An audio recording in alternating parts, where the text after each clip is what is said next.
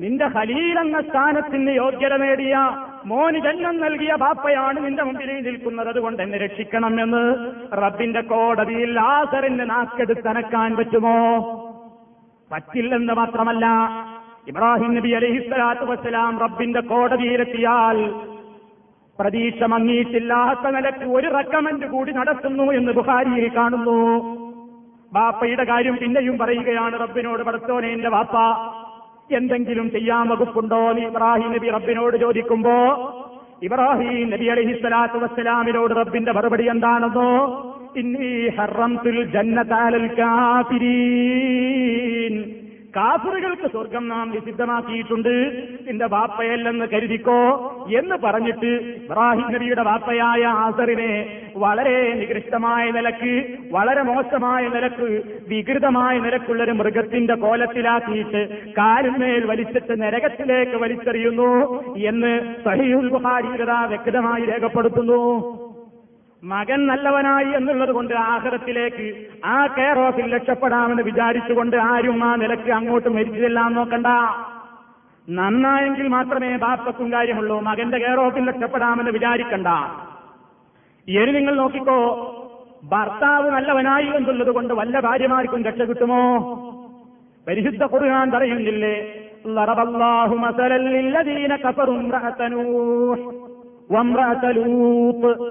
മസലൻ ലില്ലദീന കഫറു ഇംറഅത നൂഹ് وامرأة لوط كانتا تحت عبدين من عبادنا صالحين فخانتاهما فلم يغنيا عنهما من الله شيئا وقيل ادخلا النار مع الداخلين അള്ളാഹുത്താല ഓർമ്മപ്പെടുത്തുന്നു നോഹിന്റെയും ലൂത്ത് നബിയുടെയും ഭാര്യമാരെ പറ്റി നോഹ് നബിയും ലൂത്ത് നബിയും സജ്ജനങ്ങളാണ് നബിമാരാണ് സംശയമില്ലല്ലോ പക്ഷേ ഞങ്ങളുടെ ഭർത്താക്കന്മാര് നല്ലവരാണെന്ന കെയറോഫിൽ നോഹിന്റെയോ ലൂത്തിന്റെയോ ഭാര്യമാര് പരലോകത്ത് രക്ഷപ്പെടുമോ? രക്ഷപ്പെടില്ല എന്നല്ല പറഞ്ഞിട്ടുണ്ട്. ഫലം യുഗനിയാഹി അള്ളാഹുവിങ്കിൽ നിന്ന് അവർക്കത് ഒന്നും നേടിക്കൊടുക്കൂല എന്ത്? കാനത്താ തഹത്ത അബുദൈനിമിൻ നിബാദിന സാലിഹൈനി. സാലിഹീങ്ങളായ രണ്ട് ആളുകളുടെ കീഴിലുള്ള പെണ്ണുങ്ങളായിരുന്നു ഇവരെന്ന കെയർ ഓഫിൽ അവിടെ രക്ഷയില്ല. മറിച്ച് എന്താ അവിടെ നടക്കാൻ പോകുന്നത്? وقيل ادخلا النار مع الداخلين നരകത്തിലേക്ക് പോകുന്നവരുടെ കൂട്ടത്തിൽ പൊയ്ക്കോ എന്ന് പറഞ്ഞിട്ട് ഇവരെ രണ്ടാളെയും പിടിച്ച് നരകത്തിലേക്ക് വലിച്ചെറിയുമെന്ന് റബ്ബുൽ ഇസ്സത്ത് പറഞ്ഞില്ലേ ഭർത്താക്കന്മാര് നല്ലവരായി എന്നുള്ളത് കൊണ്ട് ഒരൊറ്റ പെണ്ണും വിചാരിക്കേണ്ട ആഹ്റത്തിൽ അക്കയറോഫിൽ രക്ഷപ്പെടാമെന്ന് ഇനി ചിന്തിച്ചോ ഭാര്യ നല്ലവളാണെന്ന കെയറോഫിൽ ഒരു ഭർത്താവിന് രക്ഷ കിട്ടുമോ കിട്ടുകയില്ല. ഖുർആൻ അറിയാവുന്ന ചരിത്രമറിയാവുന്ന ആർക്കും അറിഞ്ഞുകൂടെ? ലോകം കണ്ട ഏറ്റവും നല്ല ഒരു പെണ്ണിന്റെ ഭർത്താവായിരുന്നില്ലേ സറോവ ആസിയാർദിയുള്ളാഹു അന്നയുടെ ഭർത്താവായിരുന്നു ഫിറൌൻ ഞാനാണ് റബ്ബെന്ന് പറഞ്ഞ് ധിക്കാരം കാണിച്ച ആ പോക്കിരി. അവനെപ്പറ്റി എന്താ? നാളെ പരലോകത്തവന്റെ വല്ല രക്ഷയും കിട്ടുമോ? ഒരിക്കലും കിട്ടില്ല. എന്താണ് ഈ സ്ത്രീയുടെ സ്വഭാവം? എത്ര നല്ലവളായിരുന്നു.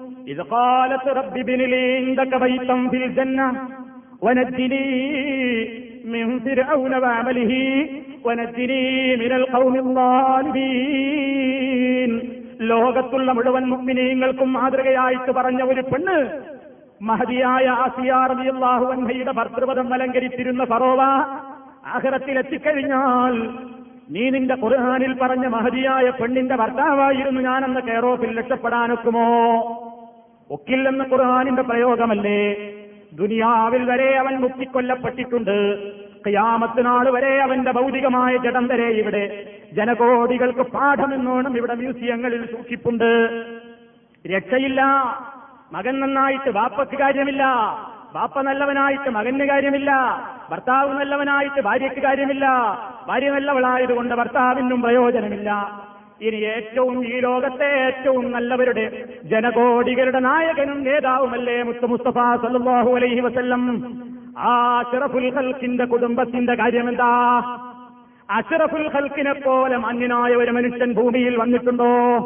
അതുപോലെ ഒരു മുത്തായ മനുഷ്യൻ ഈ പ്രപഞ്ചത്തിൽ വന്നിട്ടുണ്ടോ?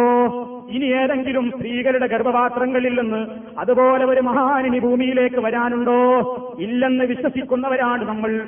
ആ മഹാനായ നേതാവിന്റെ കുടുംബത്തിന്റെ ചരിത്രമൊന്ന് പരിശോധിച്ചു നോക്കൂ. മഹാനായ നബി സല്ലല്ലാഹു അലൈഹി വസല്ലമിനെ ഏറ്റവും കൂടുതൽ സ്നേഹിച്ച മുത്താപ്പ അബൂ താലിബ് എന്ന് പറയുന്ന മനുഷ്യൻ മരിക്കാൻ കിടക്കുകയാണ്. നബി സല്ലല്ലാഹു അലൈഹി വസല്ലം പോയി നോക്കി. എല്ലാ പ്രമാണിമാരും മരണ വീട്ടിൽ ഒത്തുചേർന്നിട്ടുണ്ട്. അബൂ താലിബിന്റെ അവസാന ശ്വാസം വലിക്കുകയാണ്. റസൂലുള്ള പോയിട്ട് പറയുകയാണ് സ്നേഹത്തോടെ വിളിച്ചു. യാ അമ്മി ഇലാഹ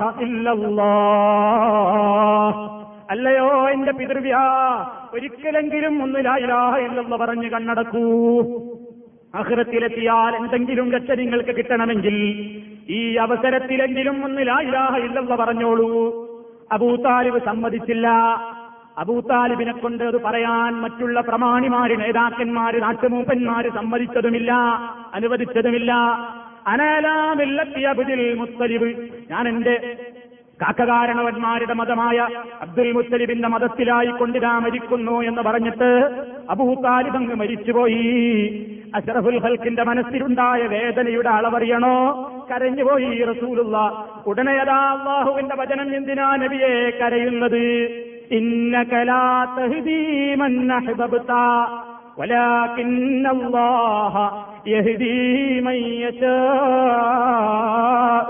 നബിയെ നിങ്ങൾ ഇഷ്ടപ്പെടുന്നവരെയൊക്കെ നന്നാക്കാൻ നിങ്ങളെ കൊണ്ടുവച്ചില്ല.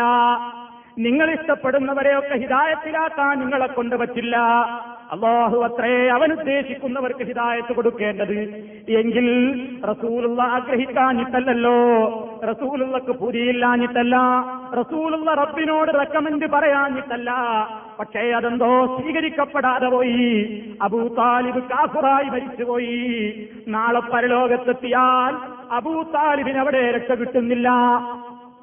എന്തേ കാരണം? നല്ലവരാകണം. നബി സല്ലല്ലാഹു അലൈഹി വസല്ലം തന്റെ കുടുംബത്തിലെ ഓരോ മെമ്പർമാരെയും വിളിച്ചു ഒരു ദിവസം സിഹറിന്റെ മക്കളെ ഹാഷിമിന്റെ മക്കളെ കുറൈശി ഗോത്രക്കാരെ അതേപോലെ തന്നെ അബ്ദുൽ മലിക് അബ്ദുൽ മുത്തലിബിന്റെ ആ പരമ്പരയിലുള്ള മുഴുവൻ ആളുകളെ ഓരോരുത്തരെ വിളിച്ചു വരുത്തിയിട്ട് എല്ലാവരും ഒത്തുകൂടിയിട്ടുണ്ട്. സ്വന്തം മകൾ ഫാത്തിമയും ഒത്തുകൂടിയിട്ടുണ്ട്. ഓരോരുത്തരോടും പറയുകയാണ് മിനന്നാർ ലാ അൻകും നന്നായിക്കോളൂ എന്റെ കുടുംബമേ നല്ലത് ചെയ്തോളൂ നല്ലത് പറഞ്ഞോളൂ നല്ലത് വിശ്വസിച്ചോളൂ നല്ലവരായി മരിക്കാൻ നോക്കിക്കോ. കാരണം ആഹൃതത്തിലെത്തിയാൽ നിങ്ങളുടെയൊന്നും ശരീരങ്ങളെ കത്തിയാളൊന്ന് നരകത്തിയില്ലെന്ന് രക്ഷപ്പെടുത്താൻ എന്നെ കൊണ്ട് കഴിയില്ല. അതുകൊണ്ട് നന്നായിക്കോ. അതല്ലാതെ എന്റെ കെയർ ഓഫിൽ രക്ഷപ്പെടാമെന്ന് വിചാരിച്ചുകൊണ്ടാരും ഇരിക്കരുത്. പിന്നെ വിളിച്ചത് സ്വന്തം മകളെയാണ്. ഫാത്തിമ ഫിൽറത്ത് കബിരി. മോളെ നീ എന്റെ കരളിന്റെ കഷ്ടമാണ് ഉപ്പക്കറിയാം. ഉപ്പാക്കുള്ള സമ്പത്തിൽ നിന്ന് ദുനിയാവിൽ വെച്ച് ചോദിച്ചോ ഉപ്പക്കു കയ്യിലുള്ളത് തരാം. പക്ഷേ ഒരു കാര്യം എന്റെ പൊന്നുമോളോട് ഞാൻ പറയട്ടെ.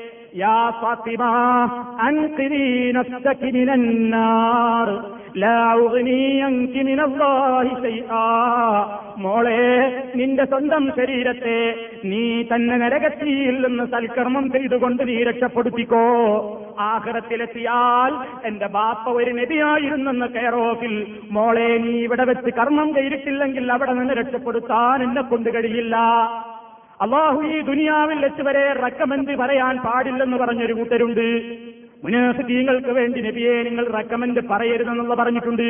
നിങ്ങൾ പറഞ്ഞാലും ഞാൻ സ്വീകരിക്കില്ലെന്നുള്ള പറഞ്ഞിട്ടുണ്ട്. ഇൻ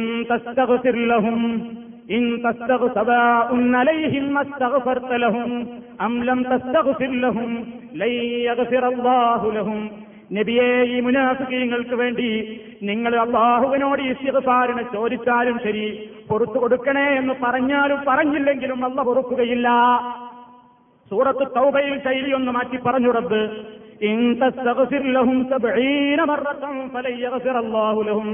ഒരു എഴുപത് തവണ നീ എന്നോട് അവർക്ക് വേണ്ടി റെക്കമെന്റ് പറഞ്ഞാലും ഞാൻ കേൾക്കില്ല ഞാൻ പൊറുക്കുകയില്ല എന്ന് അല്ലാഹുത്താല പറഞ്ഞിട്ടുണ്ട്. ശിർക്ക് ചെയ്യുന്ന മനുഷ്യന്മാർക്ക് വേണ്ടി നീ റെക്കമെന്റ് പറയരുത്. കാഫറുകളായി മരിച്ചുപോയവർക്ക് വേണ്ടി നീ എന്നോട് റെക്കമെന്റ് പറയരുത്. അള്ളാഹു സുധാനഭൂവത്താല പറഞ്ഞിട്ടുണ്ട് അങ്ങനെ ഒരു റെക്കമെന്റ് പറഞ്ഞാൽ സ്വീകരിക്കുകയില്ല എന്നുള്ളത് വാസ്തവമാണ്. അപ്പൊ നബി സല്ലാഹു അലൈ വസല്ലതിന്റെ ചരിത്രം അങ്ങനെ അമ്പിയാക്കളുടെ മുഴുവൻ ചരിത്രം അങ്ങനെ. ആഹ്റത്തിലെത്തുമ്പോ നിങ്ങൾക്ക് രക്ഷപ്പെടണോ? നല്ലത് ചെയ്തേക്കണം. കൃത്യമായി നിസ്കരിച്ചോ. കഴിവിന്റെ പരമാവധി കൃത്യമായി കണക്ക് നോക്കിയിട്ട് സക്കാത്ത് കൊടുത്തോളൂ. കൃത്യമായി നോമ്പെടുത്തോളൂ. കഴിവെത്തിയാൽ മക്കയിൽ പോയിക്കോ ഹജ്ജ് ചെയ്തോ ഉംറ ചെയ്തോ. നല്ലത് മാത്രം പറഞ്ഞോ. മാതാപിതാക്കളെ അനുസരിച്ചോളൂ. നല്ല നിലയ്ക്ക് കുടുംബജീവിതം നയിച്ചോളൂ. അയൽക്കാരോട് നല്ലത് ജീവിതത്തിൽ പെരുമാറിക്കോളൂ. നല്ല നിലയ്ക്ക് കച്ചവടം ചെയ്തോളൂ. പൂഴ്ത്തിവെപ്പും വഞ്ചനയും അതേപോലെ തന്നെ കൊള്ളലാഭവും ഒഴിവാക്കിക്കോളൂ. ചതിപ്രയോഗവും ഹസതും അതേപോലെ തന്നെ ഫിറ്റിന് പറയലും. അസൂയയും ദൈവത്തും നെയ്മത്തും വേഷടിയും പരദൂഷണവും എല്ലാം ഒഴിവാക്കിക്കോളൂ. അങ്ങനെ ഓരോരുത്തരും നന്നായിട്ട് റബ്ബിന്റെ കോടതിയിലെത്തുമ്പോ തീർച്ചയായും വിജയിക്കാൻ തരിക്കും അത് അഫുലഹമം സക്കാഹ. അങ്ങനെ ജീവിതം നന്നാക്കിയിട്ട് പരിശുദ്ധമായ ഹൃദയത്തോടെ റബ്ബിനെ സമീപിക്കുന്നവൻ വിജയിക്കും. വഖദ് ഖാബ. ആത്മാവിനെ മലിനപ്പെടുത്തിയവൻ അവിടെ പരാജയപ്പെടും. അതുകൊണ്ട് സഹോദരങ്ങളെ റബ്ബിന്റെ അടുക്കൽ രക്ഷപ്പെടണമെങ്കിൽ അവരവർ നന്നായിട്ടല്ലാതെ രക്ഷയില്ല. ഒരാളുടെയും കെയറോഫിൽ രക്ഷപ്പെടാൻ അയാൾ നല്ലവനാണെന്ന കെയറോഫിൽ എനിക്ക് രക്ഷപ്പെടാനാവില്ല. എന്നാൽ നിങ്ങൾ നോക്കൂ നമ്മുടെ ചില സഹോദരങ്ങൾ പാടിപ്പറയുന്ന ചില മൗലിക കിതാബുകളിൽ അന്ധവിശ്വാസം പ്രചരിപ്പിച്ചുകൊണ്ടിരിക്കുന്ന ചില ഗ്രന്ഥങ്ങളിൽ കിതാബുകളിൽ സാധുക്കളായ വിവരമില്ലാത്ത നമ്മുടെ സഹോദരങ്ങൾ ഇതൊക്കെ ചൊല്ലിയാൽ ഹൈറാണ്. പരലോകത്ത് കൂലി കിട്ടുന്ന കാര്യമാണ് എന്ന് വിചാരിച്ചുകൊണ്ട് ബക്രിയോട് കൂടി ചൊല്ലുന്ന മൊഹീത്തിമാരയിൽ പറയുന്നു എന്റെ മൂരീതൂകൾ നല്ലവരല്ലെങ്കിൽ എപ്പോഴും നല്ലവൻ ഞാനെന്ന് ചൊന്നോവർ. എന്നെ പീഡിച്ചവർ ഏതും പേടിക്കേണ്ട എന്നെ പീഡിച്ചോർക്ക് ഞാൻ കാവൽ എന്നോവർ. ഓരോരുത്തരും ഈ ഒരു പ്രതീക്ഷയിലാണ് നീങ്ങുന്നത്. നമ്മൾ കാര്യമായിട്ട് പ്രവർത്തനമൊന്നും ചെയ്തിട്ടില്ലെങ്കിലും എന്റെ മൂരിതാരും നരകത്തിയിലില്ലെന്ന് നരകത്തെ കാക്കും മാലക്ക് പറഞ്ഞോവർ. മൊഹീദ്ദീൻ ശേഖനെ വിളിച്ചിട്ടും നരകത്തിന്റെ മലക്ക് പറഞ്ഞിട്ടുണ്ടത്രേ മൊഹീദ്ദീനെ. നിങ്ങളുടെ തരീക്കത്തിലെ ഒരൊറ്റ മെമ്പർമാരും നരകത്തിലില്ല. അതുകൊണ്ട് എന്റെ മുരീദുകൾ എന്നെ പിടിച്ചവർ ഒന്നും പേടിക്കണ്ട. എന്നെ പിടിച്ചോർക്ക് ഞാൻ കാവലുണ്ടാകും. അപ്പൊ നമ്മൾ വിചാരിക്കും നല്ലൊരു ചെയ്തിട്ടാണോ എന്ന് അല്ല. എന്റെ മുരീദുകൾ നല്ലവരല്ലെങ്കിൽ എപ്പോഴും നല്ലവൻ ഞാനെന്ന് ചൊന്നോവർ മുരീരിത്തി മോശക്കാരനാണെങ്കിലും ഞാൻ നല്ലോനാണെന്ന് കെയർ ഓഫിൽ അവിടെ രക്ഷപ്പെടുത്താൻ ഞാനുണ്ടാകും. ഏതുപോലെ ഒരു കല്യാണപ്പുരയിലേക്ക് പുതിയാപ്പിള കയറി വരുന്നു?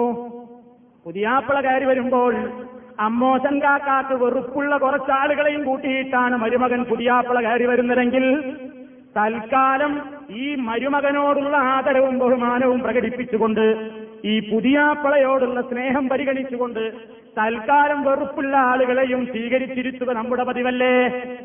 ഇതേപോലെ രാജാതിരാജനായ റബ്ബിന്റെ അടുത്തേക്ക് നമ്മൾ അമലൊന്നും ചെയ്തിട്ടില്ലെങ്കിലും നല്ലവരായ ആൾക്കാരുടെ വാരുമ തൂങ്ങിയാണ് ചെന്നാൽ ഈ നല്ലവരായ ആൾക്കാരുടെ കയറോഫിൽ നമുക്കും രക്ഷപ്പെടാമെന്ന ആ സ്വപ്നത്തിൽ ഇവിടെ കർമ്മങ്ങൾ ചെയ്യാതെ ആരെങ്കിലും ജീവിക്കുന്നുവെങ്കിൽ അവന് കിട്ടാൻ പോകുന്നത് റബ്ബുൽ ഇസ്സത്ത് ഒരുക്കി വെച്ചിട്ടുള്ള യഥാർത്ഥ സ്വർഗമല്ല അവൻ വിദ്ധികരുടെ സ്വർഗമാ പ്രതീക്ഷിക്കുന്നത്.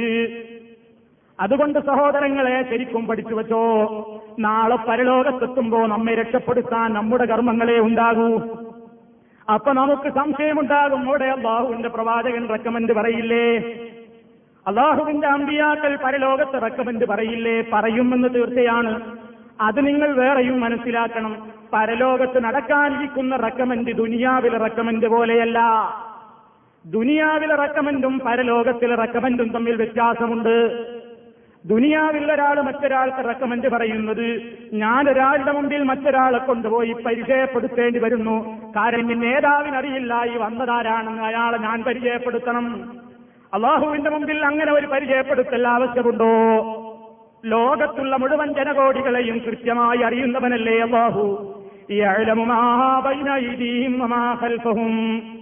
ഭാവിയും ഭൂതവും വർത്തമാനവും ഒരുപോലെ അറിയുന്ന നാഥന്റെ മുമ്പിൽ നമ്മെ ഒരാൾ പരിചയപ്പെടുത്തേണ്ടുന്ന കാര്യമുണ്ടോ ഇല്ല. പിന്നെ എന്താണ് അവിടെ ശുപാർശ എന്ന് പറഞ്ഞാൽ പരലോകത്ത് നടക്കുന്ന ശുപാർശക്കൊരു പ്രത്യേകതയുണ്ട്. അത് അള്ളാഹു സുധാനഹൂവത്തായാലെ അങ്ങ് അനുവാദം കൊടുക്കണം. നബി സല്ലല്ലാഹു അലൈഹി വസല്ലം നാളെ പരലോകത്തൊരു ശഫായത്ത് പറയും.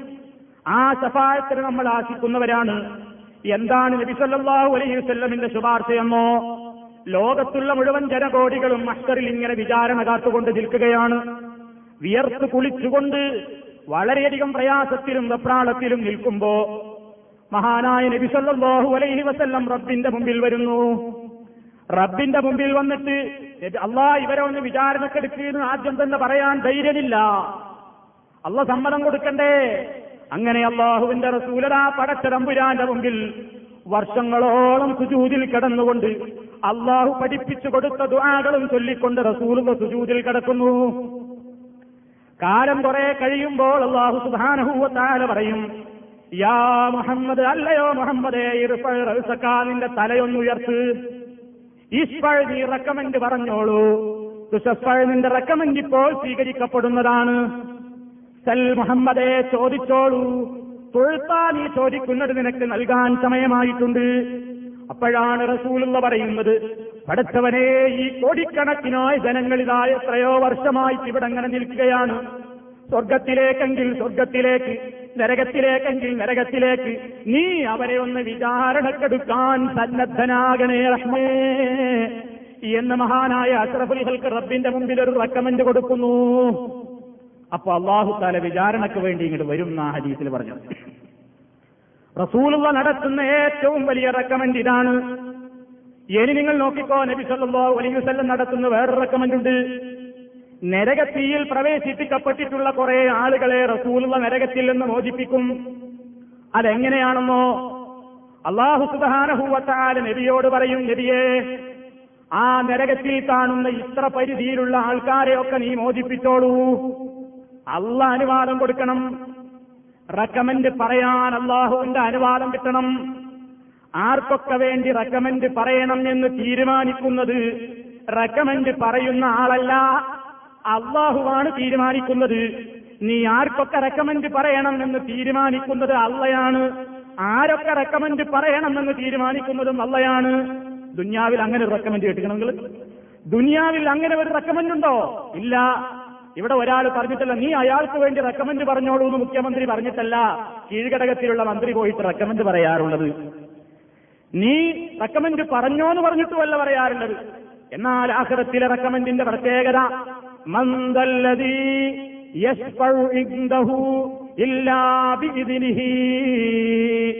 അള്ളാഹുവിന്റെ അടുക്കൽ റെക്കമെന്റ് പറയാൻ അന്തത്തെ ദിവസം ആരുണ്ട്?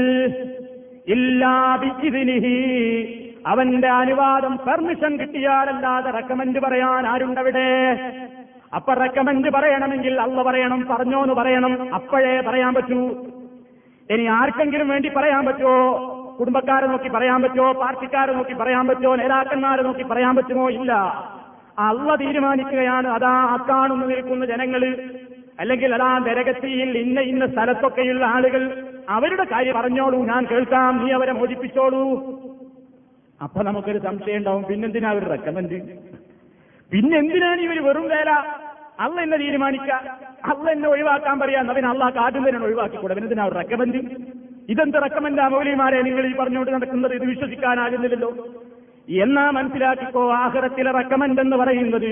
അള്ളാഹുവിന് ഒരാൾ പരിചയപ്പെടുത്തുന്ന റെക്കമെന്റ് അല്ല. പടച്ചവനോട് എന്തെങ്കിലും പറഞ്ഞിട്ട് സമ്മർദ്ദം ചെലുത്തിയിട്ട് ഒരാളെ മോചിപ്പിക്കുന്ന റെക്കമെന്റ് അല്ല. അയാളെ നരകത്തിയിൽ നിന്ന് ഒഴിവാക്കിയിട്ടില്ലെങ്കിൽ ഇപ്പൊ പാർട്ടി സ്ഥാനം ഞാൻ രാജിവെക്കും അറിഞ്ഞ് പറയുന്ന സമ്മർദ്ദ തന്ത്രം പരലോകത്ത് നടക്കുന്നില്ല.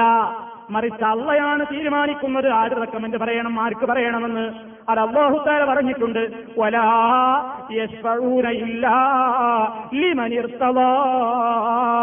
രാജാതിരാജനായ റബ്ബില്ലേ ആ റബ്ബ് പൊരുത്തപ്പെടുന്ന ആളുകൾക്ക് വേണ്ടിയല്ലാതെ റെക്കമെന്റ് പറയുന്ന ആളുകൾ പോലും അവിടെ റെക്കമെന്റ് പറയില്ല. അള്ള തീരുമാനിക്കുന്നുവെങ്കിൽ പിന്നെ എന്തിനാ ഒരു റെക്കമെൻഡർ വെറും വേല എന്തിനാ?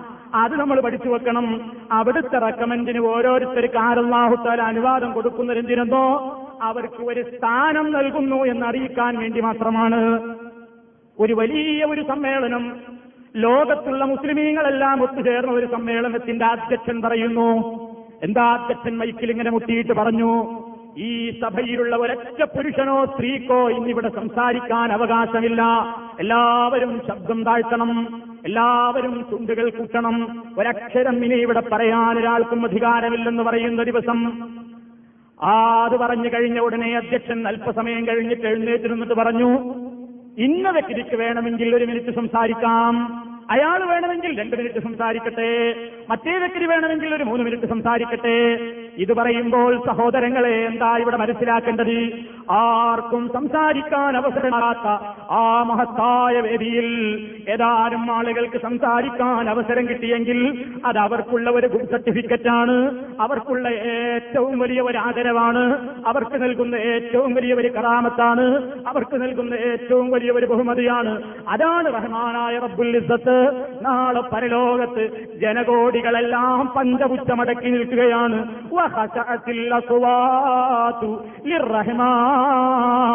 ഫലാ എല്ലാ ശബ്ദങ്ങളും റഹ്മാന്റെ മുമ്പിൽ പതുങ്ങിപ്പോയിരിക്കുന്നു. ആർക്കും ഒന്ന് ചൂളം വെക്കാൻ കഴിയുന്നില്ല. നാക്കം നനക്കാൻ കഴിയുന്നില്ല. ആ ദിവസം മനുഷ്യന്റെ ചവിട്ടടി പെരുമാറ്റങ്ങളല്ലാതെ ഒന്നും കേൾക്കാനോ കാണാനോ കഴിയാത്ത ദിവസം റബ്ബുൽ ഇസത്ത് പറയുന്നു എന്റെ പ്രിയപ്പെട്ട അഷ്റഫുൽ ഹൽക്കായ മുഹമ്മദേ ചോദിച്ചോ നീ വേണമെങ്കിൽ സംസാരിച്ചോ? നിനക്ക് ഞാൻ തരാമെന്ന് പറയുന്ന ബഹുമതിയേക്കാൾ വലിയ ബഹുമതി വേറെ ഏതാ ഉള്ളത്?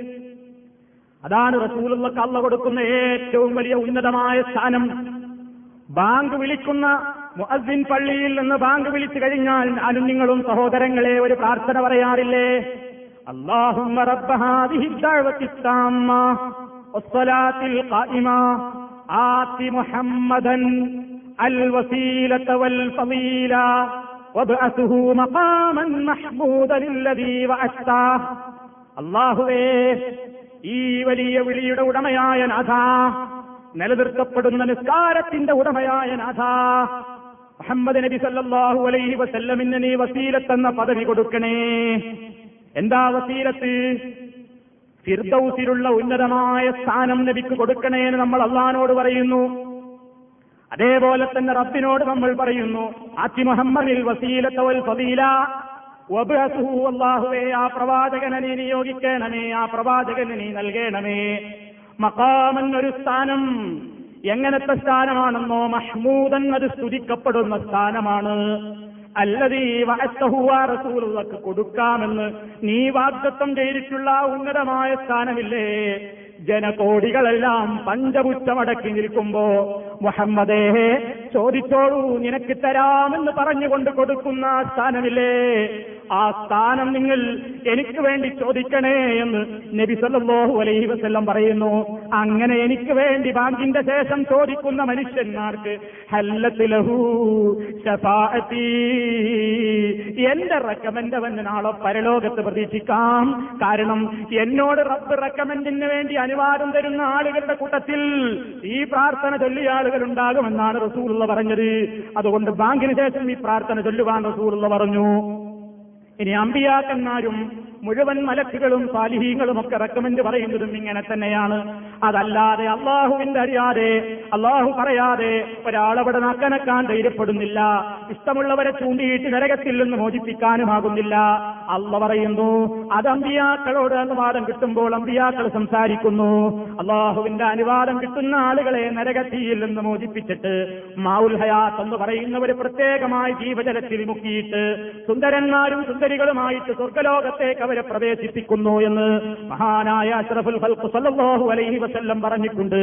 അതാണ് പരലോകത്ത് നടക്കുന്ന റെക്കമെന്റ് അതല്ലാതെ ദുനിയാവിൽ ഇവിടെ എന്ത് തെറ്റ് ചെയ്തിട്ടും ആഹ്റത്തിലെത്തിയിട്ട് എന്റെ മൂരീതൂകൾ നല്ലവരല്ലെങ്കിൽ എപ്പോഴും നല്ലവൻ ഞാനെന്ന് ചൊന്നോവർ എന്റെ കെയർ അങ്ങ് വന്നോളൂ. ഞാൻ രക്ഷപ്പെടുത്താമെന്ന് മൊഹീസീൻ ഷേഖ് ഒരിക്കലും പറയുകയില്ല. അത് അദ്ദേഹത്തിന്റെ പേരിൽ ആരോ കെട്ടിയുണ്ടാക്കിയ അപരാധമാണ്. അതുകൊണ്ട് എന്റെ പ്രിയപ്പെട്ട ജനങ്ങളെ ഷറഫുൽ ഖൽഖ് സ്വല്ലല്ലാഹു അലൈഹി വസല്ലമിന്റെ റെക്കമെന്റ് വേണോ? ശുഹദാക്കളുടെ റെക്കമെന്റ് വേണോ? സാലിഹീങ്ങളുടെ റെക്കമെന്റ് വേണോ? റബ്ബിനോട് ചോദിച്ചോളൂ. അള്ളാഹുവിനോട് ചോദിക്കാതെ ഇവരൊന്നും റെക്കമെന്റ് ചെയ്യില്ല. അള്ളയാണ് ഓർഡർ കൊടുക്കേണ്ടത്. എങ്കിൽ നാളെ പരലോകത്ത് റെക്കമെന്റ് കിട്ടണമെങ്കിൽ നമ്മളും അപേക്ഷ കൊടുക്കേണ്ടത് പ്രവാചകനോടല്ല സുഹതാക്കളോടല്ല റബ്ബല്ലേ ഓർഡർ കൊടുക്കുന്ന കേന്ദ്രം? അക്കേന്ദ്രത്തിലേക്ക് നമ്മുടെ അപേക്ഷ സമർപ്പിച്ചോ? നാദാ നാളെ പരലോകത്ത് മുത്തുനബിയുടെ റെക്കമെന്റിൽ ഈ സാധുവേയും പെടുത്തണേ. സുഹതാക്കളുടെ റെക്കമെന്റിൽ എന്നെയും പെടുത്തണേ. പാലിഹീങ്ങളുടെ റെക്കമെന്റിൽ ഈ സാധുവിനെയും പെടുത്തണേ എന്ന് റബ്ബിനോടെ പറയാൻ പാടുള്ളൂ. റസൂലുള്ളാനെ വിളിച്ചിട്ട് പറഞ്ഞുകൂടാ. അഷറഫുൽ ഹൽക്കിനെ വിളിച്ചുകൊണ്ട് പറഞ്ഞുകൂടാ. അങ്ങ് മദീനയിൽ അന്ത്യവിശ്രമം കൊള്ളുന്ന അഷറഫുൽ ഹൽക്കിന് നമ്മൾ ഇവിടെ നിന്ന്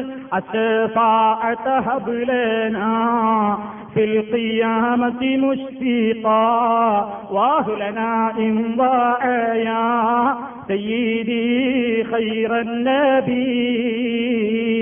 നബിയെ നാളെ പരലോകത്തെത്തുമ്പോൾ നിങ്ങൾ എന്നെ റെക്കമെന്റ് ചെയ്തിട്ട് രക്ഷപ്പെടുത്തണേ എന്ന് അള്ളാഹുവിന്റെ റസൂലിനോട് ഇവിടെ നിന്നുകൊണ്ട് നമ്മൾ വിളിച്ചു പ്രാർത്ഥിക്കാൻ പാടില്ല. അത് റസൂലുള്ളാനെ അനാദരിച്ചത് കൊണ്ടല്ല റസൂലുള്ളാനെ സാധാരണക്കാരനാക്കിയത് കൊണ്ടല്ല. റബ്ബ് പറഞ്ഞതാണ് റെക്കമെന്റ് കിട്ടാൻ യോഗ്യതയുള്ള ആളുകൾ ശിർക്ക് ചെയ്യാത്തവർക്കാണെന്ന്. അഷറഫുൽ ഹൽക്കിനോട് ചോദിച്ചു സഹാബാക്കൾ നബിയേ മൻ അസ്അദുന്നാസി യൗമൽ ഖിയാമത്തി. യാ റസൂലല്ലാഹ് അള്ളാഹുവിന്റെ റസൂലേ ആളെ പരലോകത്ത് റബ്ബ് നിങ്ങൾക്ക് റെക്കമെന്റിന് അനുവാദം തരുമ്പോ ചിലർക്കൊക്കെ വേണ്ടി അള്ളാഹു തേല റെക്കമെന്റ് പറഞ്ഞോളാൻ പറയുമ്പോ അള്ളാഹു അനുദം തരുന്ന മഹാഭാഗ്യവാന്മാരുടെ കൂട്ടത്തിൽ ഉൾപ്പെടാൻ ഭാഗ്യം കിട്ടുന്ന ആളുകളെ ഒന്ന് പറഞ്ഞു തരാമോ? റസൂലുള്ളാനോട് ചോദിക്കുമ്പോ റസൂലുള്ള പറയുകയാണ്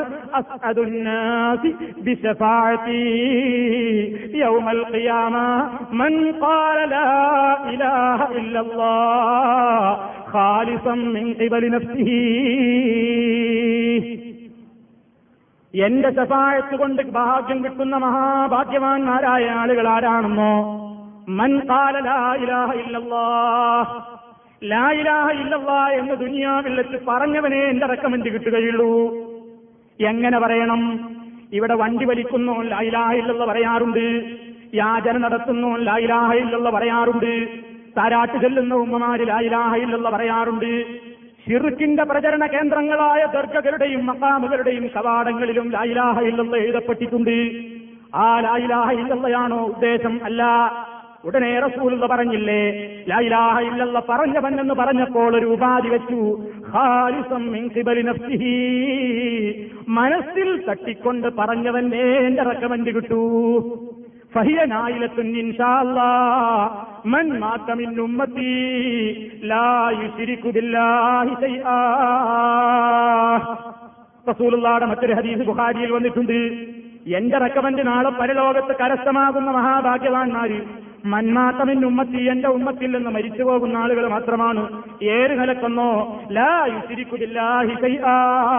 അള്ളാഹുവിൽ ഒന്നിനെയും പങ്കുചേർക്കാത്ത നിലയ്ക്ക് മരിച്ചവരുണ്ടെങ്കിൽ അവർക്ക് എന്റെ റെക്കമെന്റ് കിട്ടൂ? എങ്കിൽ മുത്തു മുസ്തഫയുടെ റെക്കമെന്റ് വേണോ?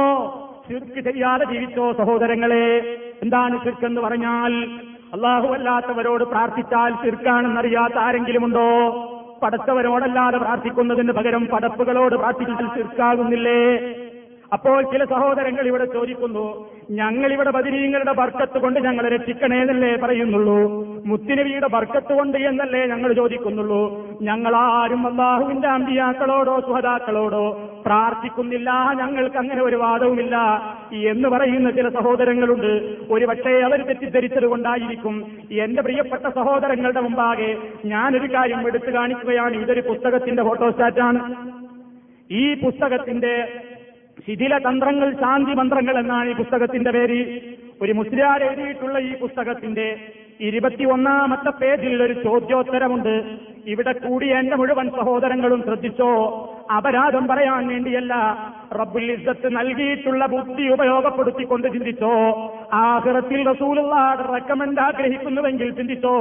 എന്താണ് ചോദ്യമെന്ന് കേട്ടോളൂ. ചോദ്യം അഞ്ച്. മൊഹീദ്ദീൻ ശൈഖെ രക്ഷിക്കണേ. ബദിരീങ്ങളെ കാക്കണേ എന്നിങ്ങനെ മരിച്ചുപോയവരെ വിളിച്ച് പ്രാർത്ഥിക്കുന്നത് അനുവദനീയമാണോ? ചോദ്യം മനസ്സിലാക്കണം നിങ്ങൾ. മൊഹിദ്ദീൻ ചെയ്തേ രക്ഷിക്കണേ ബദിരീങ്ങളെ കാക്കണേ എന്നിങ്ങനെ മരിച്ചുപോയവരെ വിളിച്ച് പ്രാർത്ഥിക്കുന്നത് അനുവദനീയമാണോ?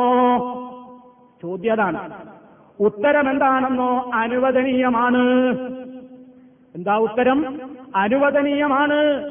മരിച്ചുപോയവൻ മുഹീദ്ദീൻ ഷെയ്ഖെ ബദിരീങ്ങളെ കാക്കണേ എന്നിങ്ങനെ മരിച്ചുപോയവരെ വിളിച്ച് പ്രാർത്ഥിക്കുന്നത് അനുവദനീയമാണോ എന്ന ചോദ്യത്തിന് അനുവദനീയമാണെന്ന് മാത്രമല്ല ഖുർആാനിലും ഹദീസിലും അത് പറഞ്ഞിട്ടുമുണ്ട് എന്നാണ് എഴുതിയത്. എവിടെ എത്തി എന്റെ പ്രിയപ്പെട്ട സഹോദരങ്ങളെ? നിങ്ങളൊന്ന് ആലോചിച്ചു നോക്കൂ.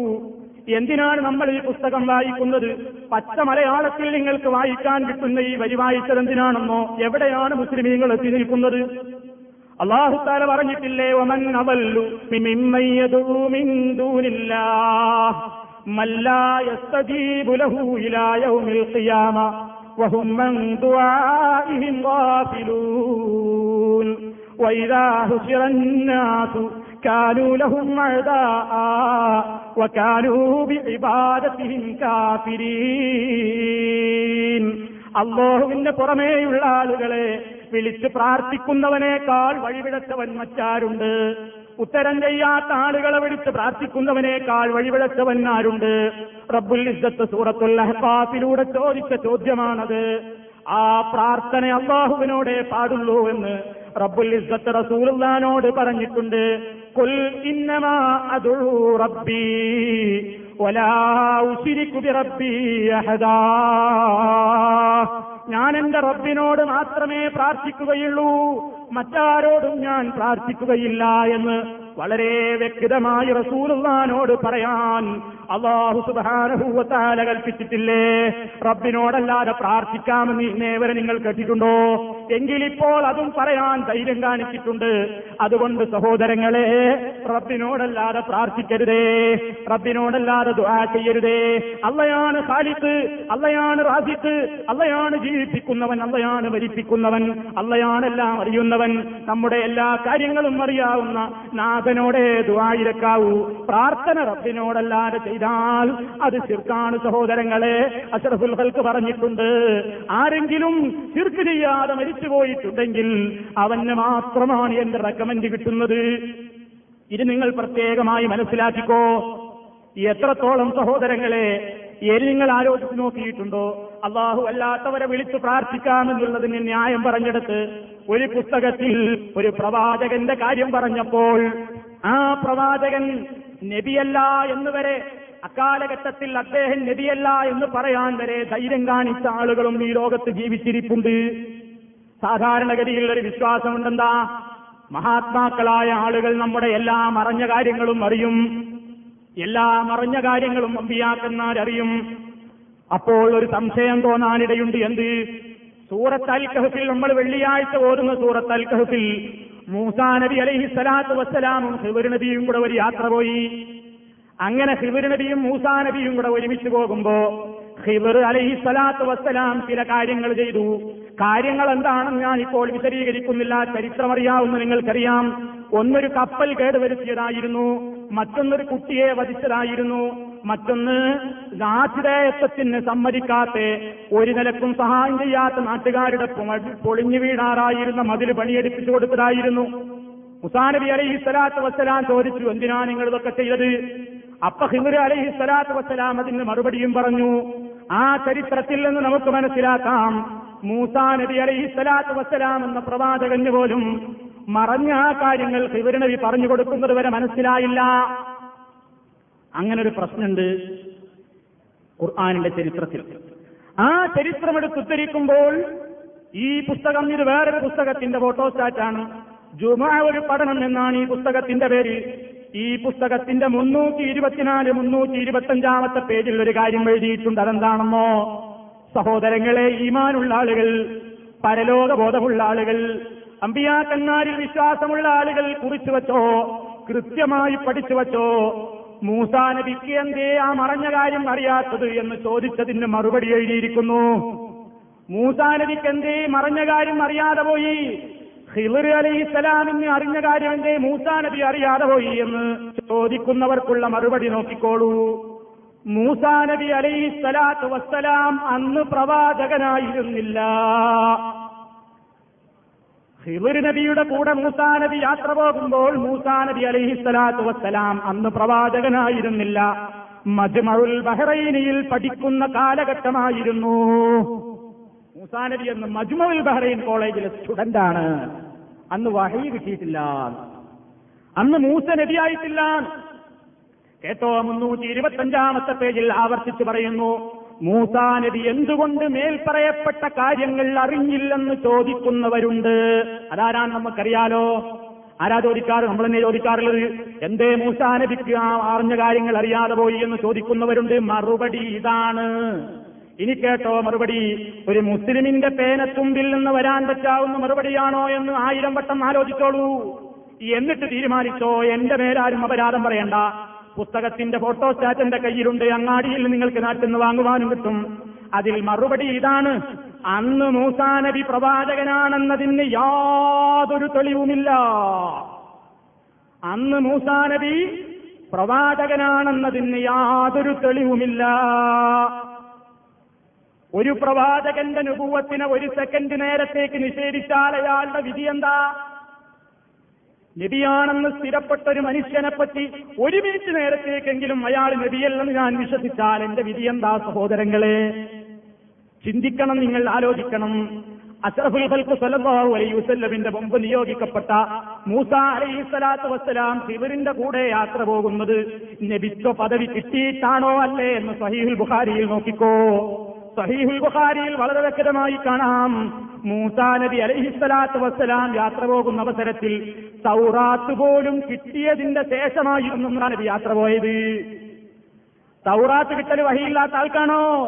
മൂസാ നബിക്ക് തൗറാത്ത് കിട്ടിയത് വഹി കിട്ടുന്നതിന്റെ മുമ്പാണോ? നിങ്ങൾ ചിന്തിച്ചോളൂ സഹോദരങ്ങളെ നിങ്ങളൊരു പക്ഷെ വിചാരിക്കുന്നുണ്ടാവും ഇയാൾ ഓരോ പ്രസംഗത്തിൽ എവിടുന്ന ഓരോന്ന് വലിച്ചുകൊണ്ടുവരുന്നത്? വിഷമമുണ്ട് പല ആളുകൾക്കും. എന്നോട് വിഷമിച്ചിട്ട് കാര്യമില്ല. നിങ്ങൾ പരിശോധിക്കണം ഈ കോപ്പികൾ വാങ്ങിയിട്ട് പരിശോധിക്കണം. ഇവിടെയുള്ള ചില ആളുകൾ പറഞ്ഞു വരത്തുന്നത് സഹോദരങ്ങളെ ഒരാളോടും വെറുപ്പുണ്ടായിട്ട് പറയുകയല്ല. എന്റെ ഈ ശബ്ദം കേൾക്കുന്ന ഒരൊറ്റ മനുഷ്യരോടും എനിക്കൊരു വെറുപ്പുമില്ല. നിങ്ങളുടെയും എന്റെയും കുടുംബകാര്യവുമല്ല ഈ പറയുന്നത്. ഞാനും നിങ്ങളും ആഹ്റത്തിൽ രക്ഷപ്പെടണം. ആഹ്റത്തിൽ രക്ഷപ്പെടലല്ലാതെ ഇതുകൊണ്ട് നമുക്ക് എന്താ നേട്ടം? ഒരാൾ വേറെ ഏതെങ്കിലും ഒരു നിലയ്ക്ക് നമ്മളെ സഹായിക്കണം എന്ന നിലയ്ക്ക് പറയുന്നതല്ല. നിങ്ങൾ മെമ്പർഷിപ്പ് എടുത്തുകൊണ്ട് ഒരു പഞ്ചായത്തിന്റെയെങ്കിലും ഭരണം കിട്ടണം എന്ന് വിചാരിച്ചുകൊണ്ടുമല്ല. ചിന്തിച്ചോളൂ സത്യം പറയുന്നു എന്ന് മാത്രം ഇങ്ങനെ എഴുതിയിട്ടുണ്ടോ എന്ന് പരിശോധിച്ചോളൂ. മൂസാ നബി ഹിമർ നബിയുടെ കൂടെ യാത്ര പോകുമ്പോൾ അന്ന് നബിയായിരുന്നില്ല. അന്ന് മജ്മൽ ബഹ്റൈനിൽ പഠിക്കുന്ന കാലഘട്ടമായിരുന്നു എന്ന് ഒരു പണ്ഡിതനല്ലേ എഴുതിവിട്ടിട്ടുള്ളത് ഇതൊരു മുസ്ലിമിനെ വിശ്വസിക്കാനാകുമോ? സഹീഹുൽ ബുഖാരിയിൽ സൗറാത്ത് മുഴുവൻ ഇറങ്ങി കിട്ടിയതിന്റെ ശേഷമാണ് യാത്ര എന്ന് പറഞ്ഞിട്ടില്ലേ? വളരെ വ്യക്തമല്ലേ? റസൂലുള്ളാടെ വാക്കിനെതിരെ അഭിപ്രായം പറയുന്നവന്റെ സ്ഥിതി എന്താണ്? റസൂലുള്ള പറഞ്ഞ അഭിപ്രായം പറ്റില്ലെന്ന് തോന്നുന്നവന്റെ സ്ഥിതി എന്താണ്? ഇത് നിങ്ങൾ വളരെ വ്യക്തമായിട്ട് ചിന്തിച്ചു വെക്കണം കാര്യമായി തന്നെ പഠിച്ചു വെക്കണം. അപ്പോൾ നമ്മുടെ വിശ്വാസങ്ങളെ തകരുന്ന നിലയ്ക്ക് നമ്മുടെ പ്രാർത്ഥനകൾ അള്ളാഹുവല്ലാത്തവരിലേക്ക് തിരിക്കാനുള്ള സമ്മർദ്ദങ്ങൾ ഖുർആാനും ഹദീസും ദുർവ്യാഖ്യാനം നടത്തിക്കൊണ്ട് വന്നുകൊണ്ടിരിക്കുന്നുണ്ട്. ഇതിനെപ്പറ്റി നിങ്ങൾ ജാഗ്രത കൈക്കൊണ്ടോളൂ. എനിക്ക് പറയാനുള്ളത് ഞാൻ പറഞ്ഞു എന്ന് മാത്രം എത്ര ആളിൽ അംഗീകരിക്കും എന്ന് എനിക്ക് പ്രശ്നമല്ല. മഹാനായ മുസ്തു മുഹമ്മദ് മുസ്തഫ സല്ലല്ലാഹു അലൈഹി വസല്ലമിന് വല്ലാത്ത സങ്കടമുണ്ടായിരുന്നു. എന്ത് ആത്മാർത്ഥതയോടുകൂടി പറഞ്ഞിട്ടും പലരും വിശ്വസിക്കാതായപ്പോ റസൂലുള്ളാനെ അല്ല സമാധാനിപ്പിച്ചു.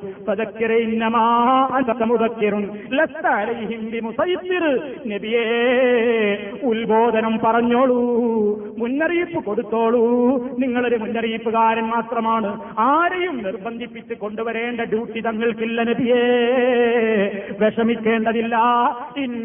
ഇല്ലൽ നബിയേ നിങ്ങളുടെ മേൽ എത്തിച്ചു കൊടുക്കലല്ലാതെ ഉത്തരവാദിത്വമില്ല. നന്നാക്കേണ്ടത് ഞാനാണ്. നിങ്ങൾക്ക് കേൾപ്പിക്കേണ്ട ഡ്യൂട്ടിയേ ഉള്ളൂ. കേൾപ്പിച്ചോളൂ. ജനങ്ങൾ കേൾക്കട്ടെ ചിന്തിക്കട്ടെ വേണമെങ്കിൽ സ്വീകരിക്കട്ടെ. നിങ്ങൾക്കൊന്നും വരാനില്ല. പറഞ്ഞതിന്റെ കൂലി നിങ്ങൾക്ക് റബ്ബിന്റെ അടുത്തുണ്ട്. വിഷമിക്കേണ്ടതില്ലെന്ന് അഷറഫുൽ ഖൽക്കിനോട് റബ്ബ് സമാധാനിപ്പിച്ചില്ലേ? ലോകത്തുള്ള മുഴുവൻ പ്രബോധകന്മാർക്കും പ്രേരകം അത് തന്നെയാണ്. ജനങ്ങൾക്ക് ഇഷ്ടമില്ലാത്തത് പറയാൻ പാടില്ലെന്ന് ചിലർ പറയുന്നു. ജനങ്ങൾക്ക് നല്ല അഭിപ്രായം തോന്നാവുന്ന നല്ല കയ്യടി കിട്ടാവുന്ന വിഷയങ്ങൾ ആദ്യമാദ്യം പറഞ്ഞിട്ട് അഭിപ്രായ വ്യത്യാസമുള്ള വിഷയങ്ങൾ പറയേണ്ടതുള്ളൂ എന്ന് ചിലർക്ക് തോന്നുന്നു. അങ്ങനെ പലർക്കും പലതും തോന്നുന്നുണ്ട്. പക്ഷേ മഹാന്മാരായ അമ്പിയാക്കൾ സ്വീകരിച്ച ഈ മുൻഗണനാക്രമം വളരെ വ്യക്തമായി കൊണ്ട് അഹറത്തിലുള്ള വിശ്വാസം പ്രവാചകന്മാരിലുള്ള വിശ്വാസം പരലോകത്തിലുള്ള വിശ്വാസം എല്ലാം വളച്ചുകെട്ടില്ലാതെ വ്യക്തമായി പറയുക അതെത്തിച്ചു കൊടുക്കുക റബ്ബിനെ മാത്രം ഭയപ്പെടുക ആ ഒരു ദിവസത്തിൽ എന്റെ ഈ പ്രസംഗം റബ്ബിന്റെ മുമ്പിൽ റിക്കാർഡാണ്. എന്നെ റബ്ബെന്റെ റബ്ബനോട് ചോദിക്കുമെന്ന ബോധത്തോടുകൂടെ തന്നെയാണ് ഞാൻ സംസാരിച്ചത്. അതുകൊണ്ട് എന്റെ പ്രിയപ്പെട്ട സഹോദരങ്ങളെ ഇതുവരെ ഞാൻ പറഞ്ഞതിന്റെ രത്ന ചുരുക്കം പരലോക വിശ്വാസം എന്ന് പറയുന്നത് കേവലം നാക്കുകൊണ്ട് പറയേണ്ട ചില വിശ്വാസങ്ങളല്ല. ആ ബോധത്തിനനുസരിച്ച് ജീവിതം നന്നാക്കണം. ജീവിതം അടിമുടി നമ്മൾ നന്നാക്കണം. രാവിലെ ഉറക്കമുണർന്ന് വീണ്ടും ഉറങ്ങാൻ പോകുന്നതിന്റെ ഇടക്കുള്ള മണിക്കൂറുകളെ പറ്റി ഒന്ന് ആലോചിക്കണം. റബ്ബിന് പൊരുത്തമില്ലാത്തത് ഞാൻ ചെയ്യുന്നുണ്ടോ? എന്റെ റബ്ബ് ഇഷ്ടപ്പെടാത്തത് ഞാൻ കാണുന്നുണ്ടോ? എന്റെ റബ്ബ് ഇഷ്ടപ്പെടാത്തത് ഞാൻ ചെയ്യുന്നുണ്ടോ? എന്റെ റബ്ബ് ഇഷ്ടപ്പെടാത്തത് ഞാൻ കേൾക്കുന്നുണ്ടോ? ഓരോരുത്തരും ചിന്തിച്ചോളൂ. ചിന്തിച്ചിട്ട് ഉറങ്ങാൻ കിടക്കുമ്പോ റബ്ബിനോട് തോപ ചെയ്തോളൂ. അവസാനത്തെ വാക്ക് ഇതായിരിക്കട്ടെ. അഷ്റഫുൽ ഖൽഖ് സല്ലല്ലാഹു അലൈഹി വസല്ലം പറഞ്ഞു ഉറങ്ങാൻ കിടക്കുന്ന മുഅ്മിനീങ്ങളോട് പറയുകയാണ് നീ നിന്റെ കിടപ്പറയിലേക്ക് ഉറങ്ങാൻ പോകുമ്പോൾ ഉളുവെടുത്തോളൂ പരിപൂർണമായ ഒരു ഉളു. ഉളുവെടുത്തിട്ട് നിന്റെ ബെഡ്റൂമിൽ ചെന്നിട്ട് നിന്റെ ബെഡിൽ നീ അങ്ങ് വലത്തെ ഭാഗത്തേക്ക് നിന്റെ വലത്തെ കവിളിൽ നിന്റെ വലത്തെ കൈപ്പത്തി ചേർത്തിട്ട് വലതു ഭാഗം തിരിഞ്ഞു കിടന്നിട്ട് പറഞ്ഞോളൂ അള്ളാഹും അസുലം തുനസ്തീലൈക്ക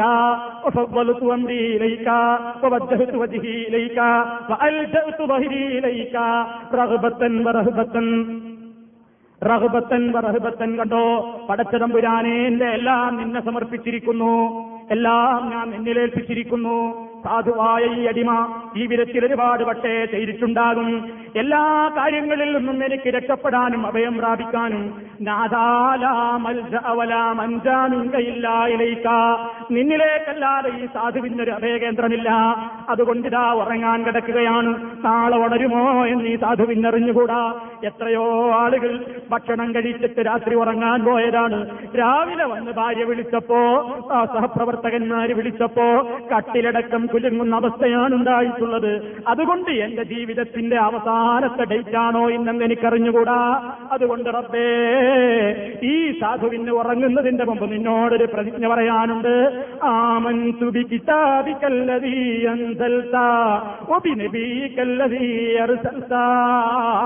റബ്ബേ നീ ഇറക്കിയിട്ടുള്ള നിന്റെ ഖുർആാനില്ലേ? ആ ഖുർആാനിൽ ഈ സാധു സമ്പൂർണമായും മുമ്പിനായിരിക്കുന്നു ഞാൻ പരിപൂർണമായും നിന്റെ ഖുർആാനിൽ വിശ്വസിച്ചിരിക്കുന്നു.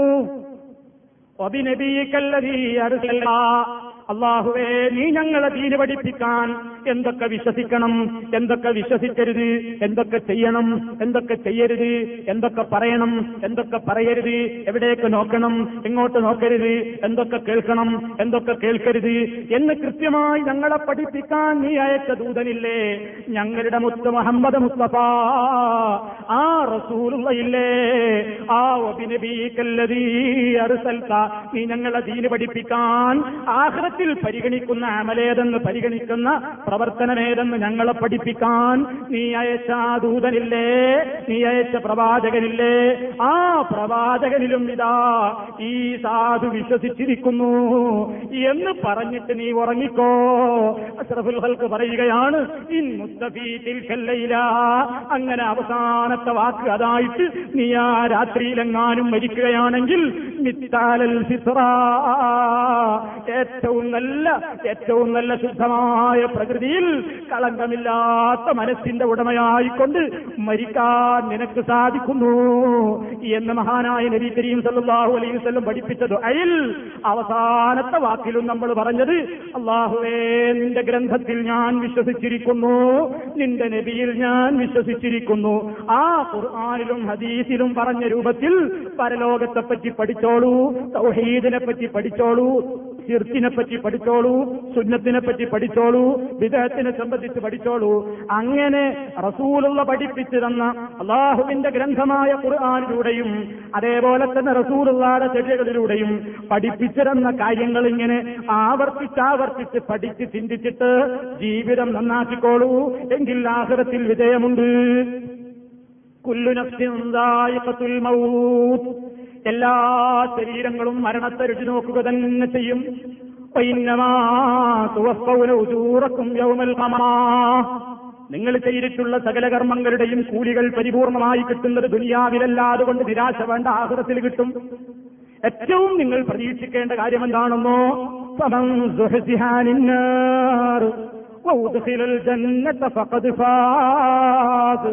വമൽ ഇല്ലാ മതാഉൽ ഖുറൂർ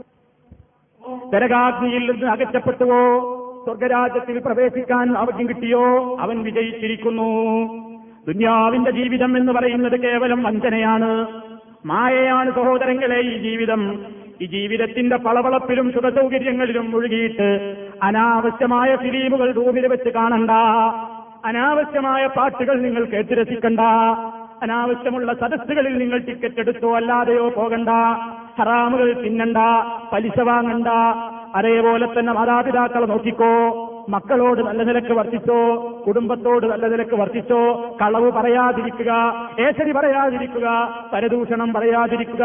റബ്ബ് പറഞ്ഞതുപോലെയൊക്കെ ജീവിതത്തെ ഒന്ന് ഉടക്കി വാർത്ത് നിയന്ത്രിക്കാൻ തയ്യാറാകുമോ? എങ്കിൽ ആഹൃതത്തിൽ രക്ഷപ്പെടാം. അന്നിലക്കുള്ള ബോധം നമ്മിലുണ്ടായിരിക്കട്ടെ. അതിനുവേണ്ടി നമ്മൾ പ്രാർത്ഥിക്കുക. റഹ്മാനായ നാഥ നിന്റെ പള്ളിയിൽ വെച്ചുകൊണ്ട് വിശുദ്ധമായ രാത്രിയിൽ നിന്നോട് ഞങ്ങൾ യാചിക്കുന്നു. റഹ്മാനായ തമ്പുരാനെ ഞങ്ങളുടെ വിശ്വാസങ്ങളെയും കർമ്മങ്ങളെയും നീ നന്നാക്കി തരേണമേ തമ്പുരാനെ. എല്ലാവിധ അന്ധവിശ്വാസങ്ങളിൽ നിന്നും അനാചാരങ്ങളിൽ നിന്നും നീ ഞങ്ങളെ വിശ്വാസങ്ങളെയും കർമ്മങ്ങളെയും ശുദ്ധീകരിക്കണമേ നാഥ. പരലോകത്ത് നിന്റെ മഹാന്മാരായ പ്രവാചകന്മാരുടെ റെക്കമെന്റിന് വിധേയരാകുന്ന മഹാഭാഗ്യവാന്മാരിൽ ഞങ്ങളെ ഉൾപ്പെടുത്തണേ തമ്പുരാനെ. സാലിഹീങ്ങളോടൊപ്പം നിന്റെ സ്വർഗത്തിൽ നീ ഞങ്ങൾ ഒരുമിച്ച് കൂട്ടണേ നാഥ. ഏത് പ്രദേശത്ത് വെച്ചാണ് മരിക്കുക എന്ന് ഞങ്ങൾക്കറിയില്ല. എവിടെ വെച്ച് ഞങ്ങൾ മരിക്കുകയാണെങ്കിലും നാഥ നിന്റെ കലിമസത്തോഹി ഉച്ചരിച്ചുകൊണ്ട് മരിക്കാനുള്ള മഹാഭാഗ്യം നീ ഞങ്ങൾക്ക് പ്രദാനം ചെയ്യണമേ. ഞങ്ങളുടെ കുടുംബാദികളിൽ നിന്ന് മരണപ്പെട്ടു പോയ ആളുകൾക്ക് നീ പുറത്തു കൊടുക്കണേ തമ്പുരാനെ. ശാരീരികവും മാനസികവുമായ എല്ലാവിധ അസുഖങ്ങളിൽ നിന്നും നാഥ നീ ഞങ്ങളെ കാത്തിരക്ഷിക്കണമേ തമ്പുരാനെ. പരലോകത്ത് മഹാഭാഗ്യവാന്മാർക്ക് വലത് കൈയിൽ ഗ്രന്ഥം കിട്ടുമ്പോൾ ഇത്തരക്കാരിൽ ഞങ്ങളെയും ഉൾപ്പെടുത്തണേ തമ്പുരാനെ.